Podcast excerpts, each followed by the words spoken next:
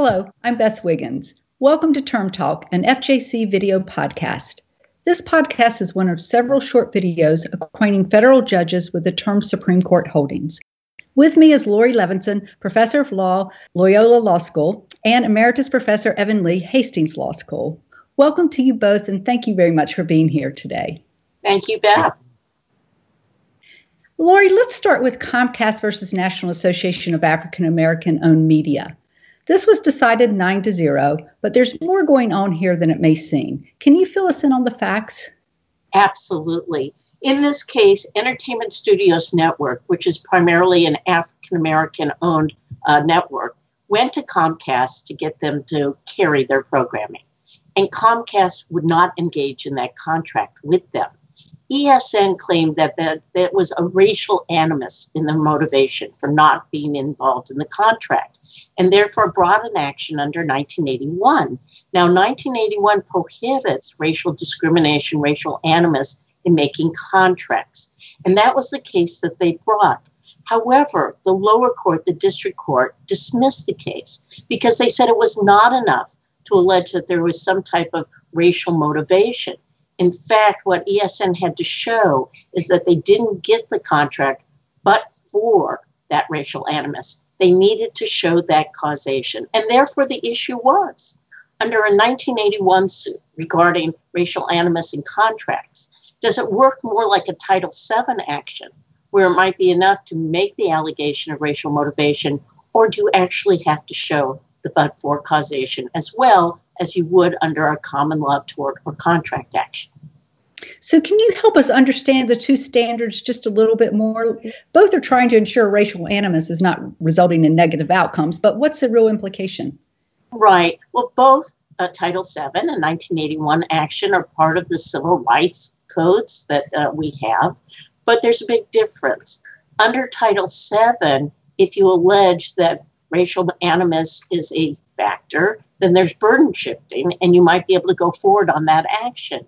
But under 1981, the court said that's not the same type of statute.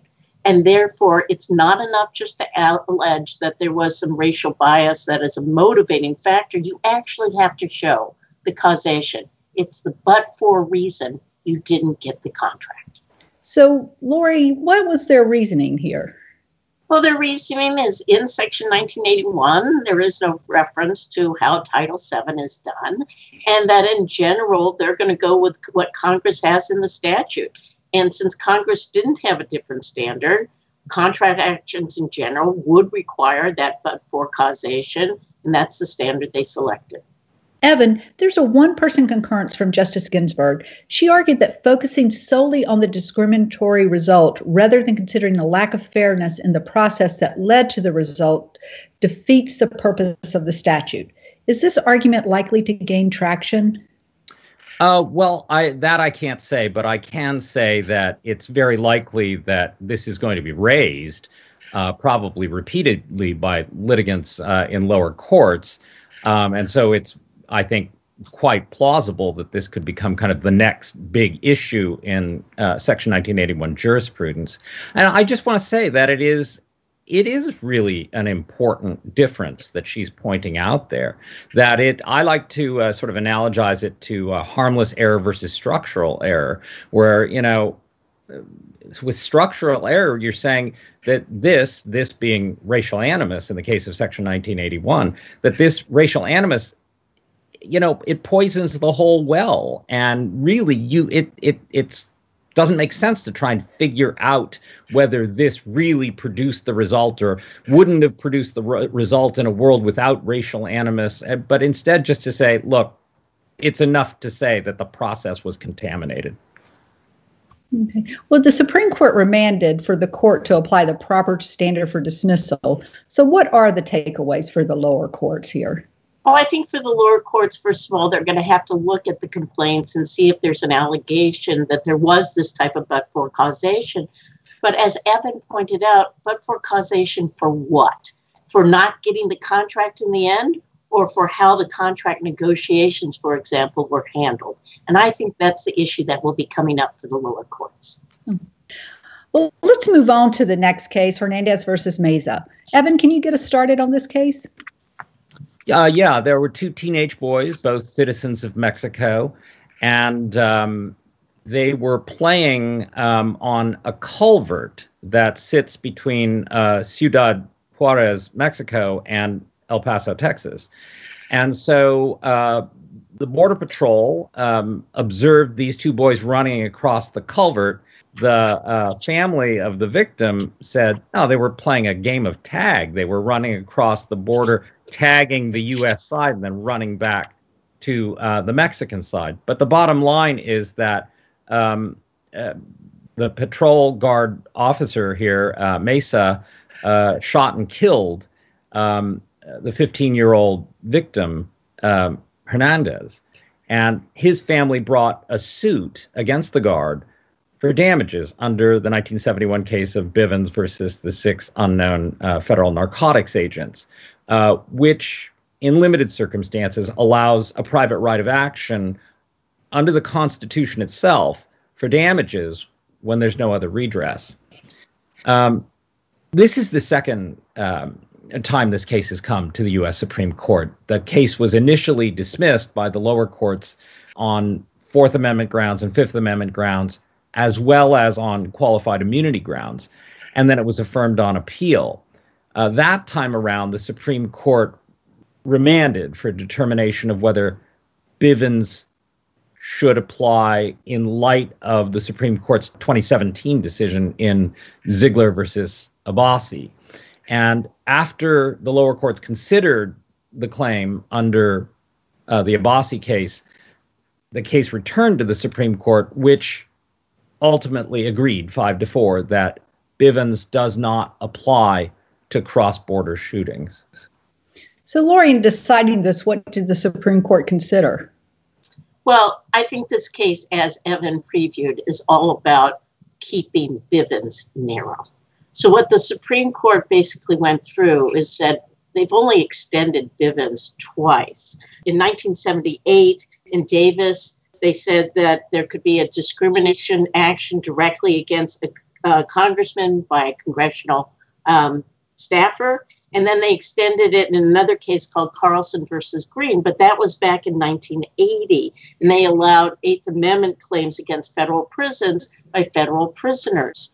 So now there was a request here, they believe, for a further extension of Bivens. And going back to Abbasi that Evan mentioned, they said, no, let's look at what's required here. Step one is to see if, in fact, the facts of this case fall within Bivens. If not, we're not likely to extend it, especially when we look at some of these special factors that caution with hesitation in doing so. In this particular case, given that it was a border action, the Supreme Court said that when it comes to issues of border security, national security, border relations, the court should not get involved and they should not extend Bivens. So the court ultimately found this to be a separation of powers issue, didn't it? It did. Basically, it says that if we're going to extend these causes of actions, it's not going to be the court that does it. It has to be Congress that does it. They have to come up with the legislation rather than asking courts to go ahead and find new types of lawsuits. So, Evan, this is a five to four case. What's the importance of the dissent? And what are the takeaways for the lower courts? Uh, well, let's start with the dissent first. Um, it, it, it is a five to four decision, but one has to remember that uh, Justice Ginsburg was one of the uh, dissenters, and so there's really only three continuing votes that we know of uh, for the dissent. Um, on the merits of the dissent, um, what they said was properly viewed. This case is factually indistinguishable from Bivens itself. And number two, in any event, the majority's reading Bivens too narrowly. That Bivens isn't about uh, making the plaintiff whole. It's not just about compensation. It's primarily about deterrence, about deterring government wrongdoing. I think the takeaway overall for lower courts of this decision is that it's your job to ask whether the case in front of you is factually distinguishable from Bivens itself, Carlson versus Green, and Davis versus Passman. And if it is distinguishable, then there's no cause of action. That's the end of it. If they are not factually distinguishable, then I do think there's a further question. And the further question is are there nonetheless special circumstances that have developed since the 1970s that would counsel hesitation in the absence of affirmative action by Congress? Mm-hmm. Laurie? Well, I think two things to note here. First of all, there are two justices, Justices Thomas and Gorsuch, who seem to suggest in their concurrence that they would do away with Bivens altogether. But I don't think the court is doing that nor needs to do that. By keeping Bivens very narrow, as they do in this case, it's unlikely there's going to be a lot more Bivens actions. And as Evan noted, I think the dissent is disturbed because they think that the court says, well, there's special reasons to hesitate because we shouldn't get involved in issues of border security or national security. As the dissent points out, you are getting involved by deciding that this is not a cause of action, that somehow it's logical that somebody could sue if the young man had been hit on the American side of the border, but it magically does not become a cause of action because he's killed on the other side. Bivens is not gone, but it is really, really narrow, and the Supreme Court intends to keep it that way. Well, thank you both for our conversation today. I hope to see you again soon. Thank you. Thank you.